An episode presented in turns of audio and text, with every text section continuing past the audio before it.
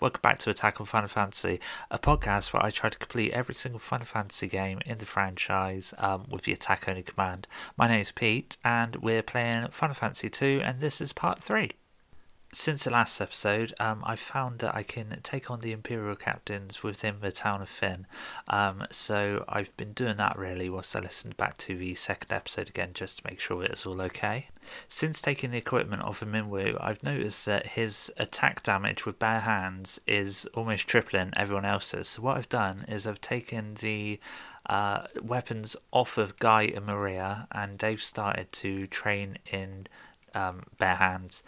Uh, I'm going to leave Firion with a sword and shield for the time being until he's leveled it up to um, the max is 16, and then I'll be doing the same with him um, because I do definitely need someone who's proficient in swords to wield the blood weapon later on. Once I've been leveling to level up Guy Maria's bare hand, um, so I could take on more of these uh, people in Fynn, um, I have noticed that I get a lot of mithril drops from the enemies just to the north of Fynn. So I've now stocked up on quite a few mithril helms and mithril swords. I'm going to be spending some time grinding out these enemies in Fynn uh, because I've just got a drop of golden armor from one of them. Um, so basically, my plan is to uh, kill one, go back south to Gatrea, rest at the inn, go back up, save, go in, kill another, and repeat that for I don't know, probably till the end of time. So it wasn't the end of time, it was pretty close So Um, I've managed to get three sets of golden armour for my three main guys. Um, and now I'm just outside of Fynn. Uh, I noticed that Maria's health wasn't really matching everyone else. Everyone else has got just over a thousand, so I'm trying to. I've well, I've resorted to um, hitting her every battle now with Firion uh, to try to get health up. Um, yes, going slowly, but we'll get there. Alright, so I go back to Hilda and she wants to travel over to Bafsk to um, infiltrate the dreadnought. Um, the guy that was guarding the dreadnought before has been pulled away because the Empire is worried about the stolen mithril. When I ask about the dreadnought using the password system, uh, she tells us that she's got a man in Bafsk um, that's found a way to reach the dreadnought and she wants us to destroy it. Or delay its completion. And she believes that us and Minwu could do it. Now, I have no idea where Bafsk is on the map, so I don't know whether to just wander around or go to Cid so he can fly me there. Um, I might try wandering first, see how far I get. So, after not very much wandering at all, I headed east and uh, came across the place. Um, yeah, I decided not to go west because every time I go west in this game, I die when I get into town, it's actually quite nice here, despite the um, Imperials being sort of marching around the place. Uh, in the middle of town square, um, Borghen's here, and this is the first time I've ever seen him face to face. Um, he looks a bit like a pirate captain, uh, but he wants us to get back to work because the sooner we finish, the greater his um, glory will be. So I set about looking for the man on the inside, and I see a guy hiding behind some trees. Um, he's dressed as Imperial, but I do believe that he could be um, the guy because he's not moving around the map like everyone else is. So I approached guy, and he um, calls Borghen a bumbling idiot. Um, he can't believe that he's got so far in the army. Uh, and then the ask system comes up, so I'm going to ask about Wild Rose he said that he had to be careful what he did whilst the Dark Knight was looking over his shoulder, but the Great Borghen is anything but. He's just an overbearing braggart. I'm now going to ask about the Dreadnought. So you're the one sent to destroy the Dreadnought. Don't worry, I'm on your side. There's an entrance to the sewers up ahead, a secret path leading to the Dreadnought. Be careful. Then you did a little spin. And he leaves us to it. So off we go to the sewers. The sewers are like you would expect sewers to be uh, water running through the middle of two walkways. Uh, it's basically just a dungeon. Uh, it looks quite complex, although I don't think enemies are going to give me too much hassle for quite a while if I could take down um, one of their generals in a matter of rounds. The sewers only last for one level, and it was just filled with zombies, so no worries. I'm now up in Bath's cave. Um, I, assume this, well, it's got to lead to the dreadnought because that's what the guy said. Right down here, I run into Dark Knight, who says we're too late and the dreadnought is complete. Uh, he's been working behind the scenes on the project to see it through to completion. He said that the only alternative for us is to kneel before the Emperor.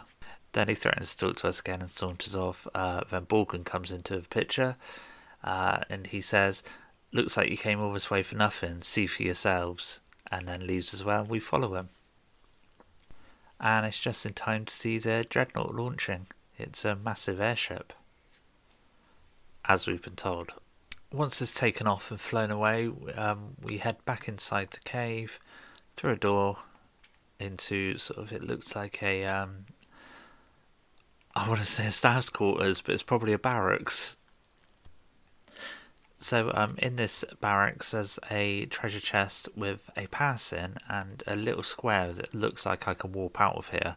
Um, but instead of going to that square, I'm just going to go backtrack through the cave and then back through the sewers and up and out into Bafsk again.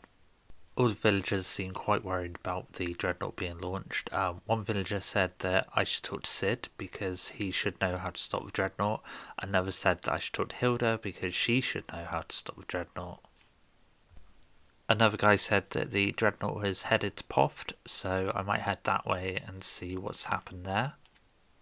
I get to Poft and everything's been destroyed. Um, the girl on the inside says they're dead, they're all dead, uh, and they were attacked by the dreadnought, which you know I can clearly see because there's holes everywhere.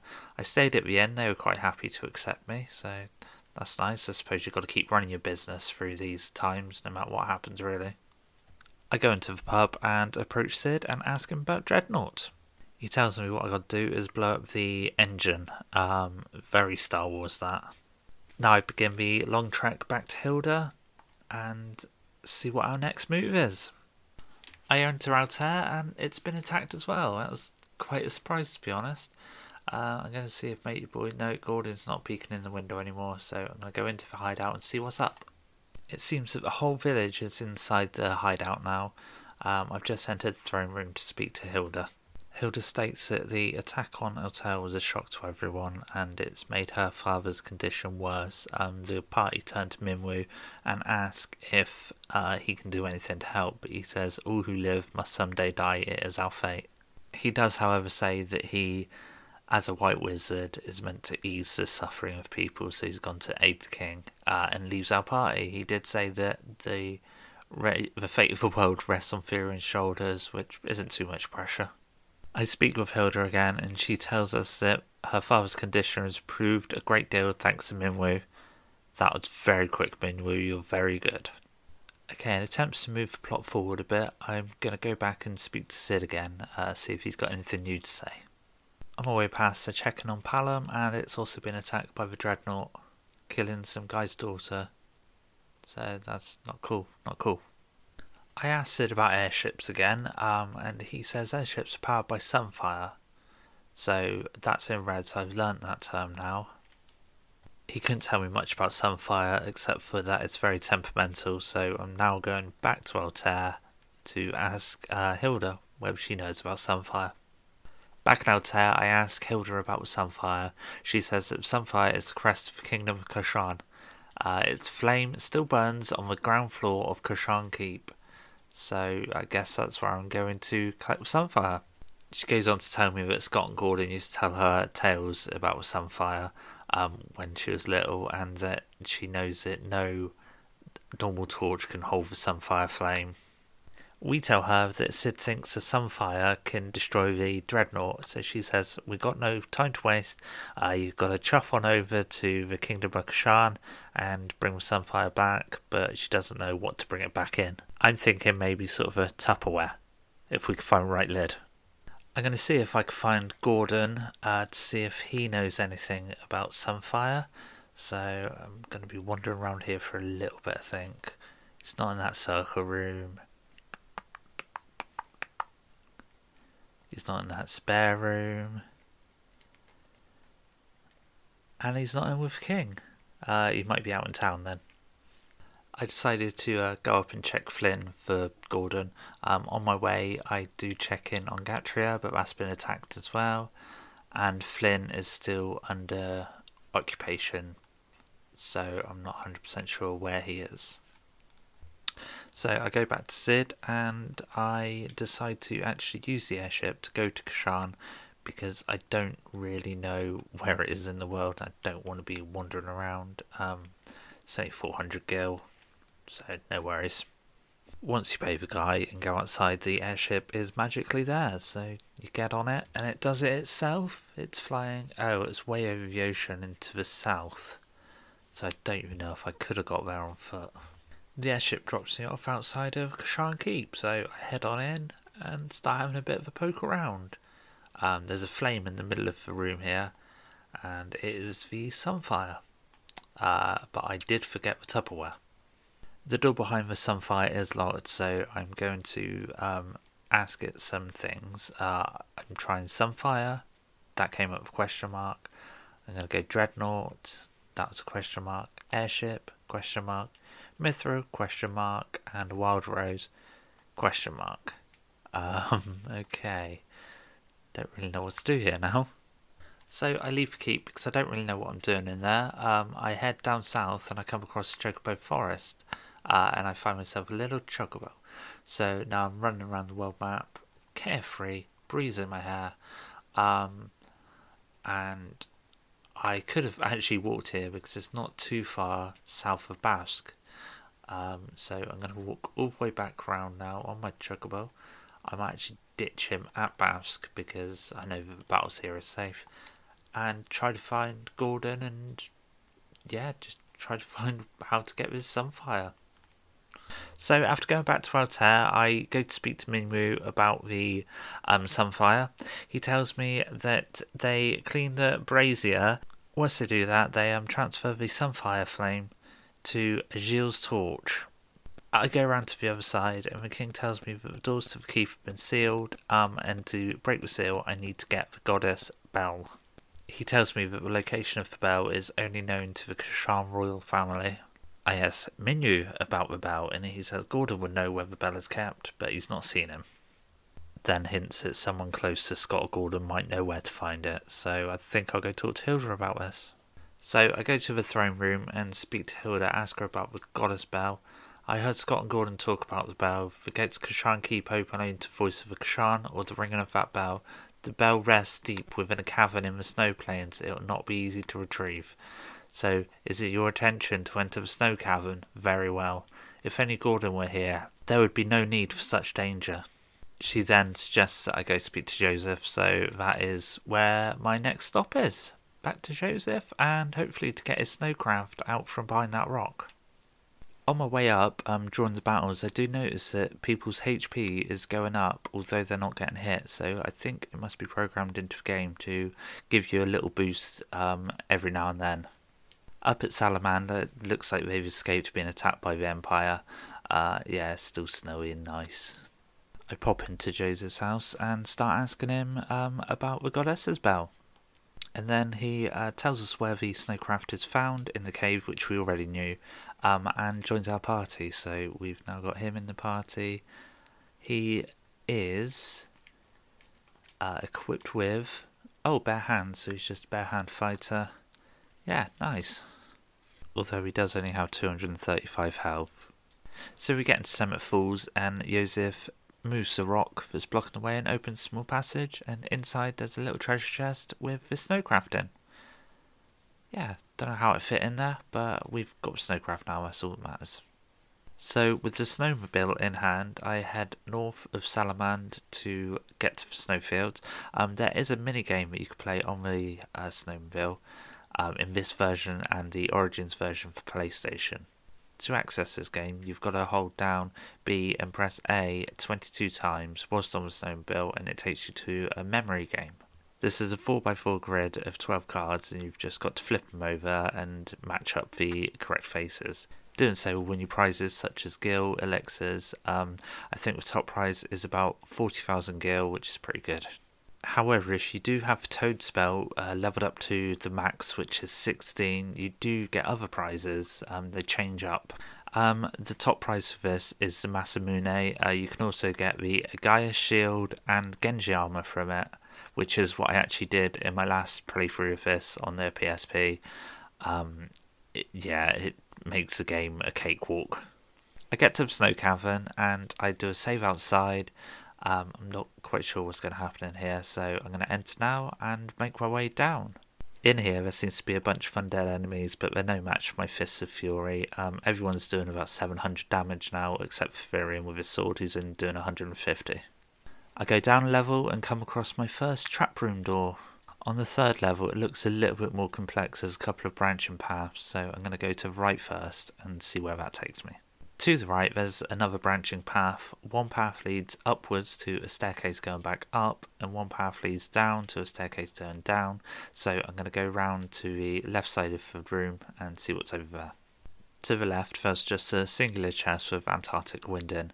Um, I should have gone left first, really, because I do have a personal ruling um, whenever playing Zelda games to go left in any dungeons first. So I go back towards the um, staircase that goes up. I do feel a bit sorry for my guys because occasionally they have to wade into water, which I can only imagine is ice cold right up to their necks. Back on the upper level, um, there is another branching path which goes left and right, so I'm going to go left this time. This way there are two chests, one containing an antidote, the other containing mithril mace and some monsters in a box. Monsters were only grenades, not as um, loathsome as that tortoise I came across my first monster in a box. And down the right path there's just a battle axe in a chest, so I'm going to head back down the stairs and go down the other stairs. The next floor looked to be a little bit of a maze, but um, honestly, there's just a couple of branching paths that led to treasure chests, and the stairs are quite clear. There is a door here, which I do believe is going to be a trapdoor. I've just approached it, got into a battle with some zombies. So I'm just going to kill those real quick, and away I go. Uh, yeah, the door was trapdoor. From these chests, I did get a mithril javelin, uh, which I probably won't use, but it's good to sell level 5 uh, splits off into three paths going up, down, and left, so I'm going to go left first. To the left there's a chest with a mithril shield and a trap room. Now I've gone back to the middle and I'm going to go up this time. Up led straight to a dead end. So now I'm going to go down and see what's down there. So down south there's a door that leads to a group of beavers, but I'm going to back out of this door for now and go and see what was down another path that was down south going back, I came to another chest. Um, I had a bad feeling about this one, so I saved before I opened it. Uh, I got an ancient sword, which uh, going to equip right now, and also um, there was a monster in the box, but they weren't too hard, not as hard as it taught us from the start. Um, the description for the ancient sword reads: "A sword that evokes an ancient curse." I wonder what that is back in the room with giant beavers. There's about six of them swimming around, and there's one beaver just stood up between two rocks. So I did try to speak to a couple that were swimming, but all they say is snook chit. Um, yeah, I don't speak beaver, so I don't know what that means. When I speak to this um, beaver in the middle of the rocks, Guy steps forward and says, Guy speak beaver, I mean, of course he does, because he's a couple of twigs short of dam. The whole party seems nonplussed by this and just step aside and let him get to it. Um, the Ask, Learn, and Items menu has just come up, so I'm going to ask him about Goddess's Bell. The beaver tells Guy that there's a secret passage in the wall to the right, so I'm going to head there. Uh, but there is a monster guarding the bell, so I'm going to do a save just on the inside, make sure everyone's healed up before going forwards. The path behind the wall um, winds all the way down and ends with the sprite of a giant tortoise. Um, given my track record of tortoises, I'm not looking forward to this boss fight. I do, however, like the way that the sprites for bosses are always on the map so you can see when you're about to get into a big fight. Joseph tells me it's an Adamantoise. Great. Oh, it rears up and attacks. Here we go. Honestly, I don't know why I was worried. Um, my unarmed guys seemed to take care of it. Firion did zero damage with his sword. Uh, everyone else just took it down in one round.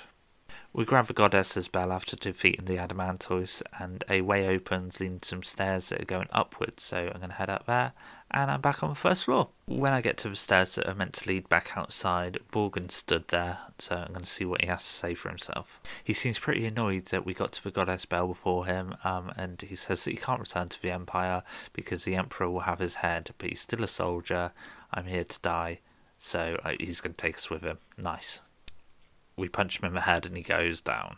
The party unceremoniously walks around what we thought was his corpse, but he gets back up. He tells us that he's booby trapped cave and he's going to see us in hell. And then actually dies because he does that disappearing thing. Then a boulder crashes out of the wall, and Joseph grabs hold of it. Bloody hell, Joseph. Uh, guy says, We not leave you. I can't hold it much longer. Run. So we leg it. And I'm guessing Joseph dies here. Yeah, the boulder crushes him. The party walks over to his corpse, which actually does disappear in there. Yeah. Alright, well, farewell, Joseph. I leave the cave, and that is where we're going to end this episode. So, thanks for listening to this episode. Um, I hope you come back for next week's episode. Um, yeah, if you want to get in contact with me, I'm on Twitter at Select Attack. I've still got to sort out the email. Um, but I'll try to get that done for next episode. Uh, and yeah, bye bye.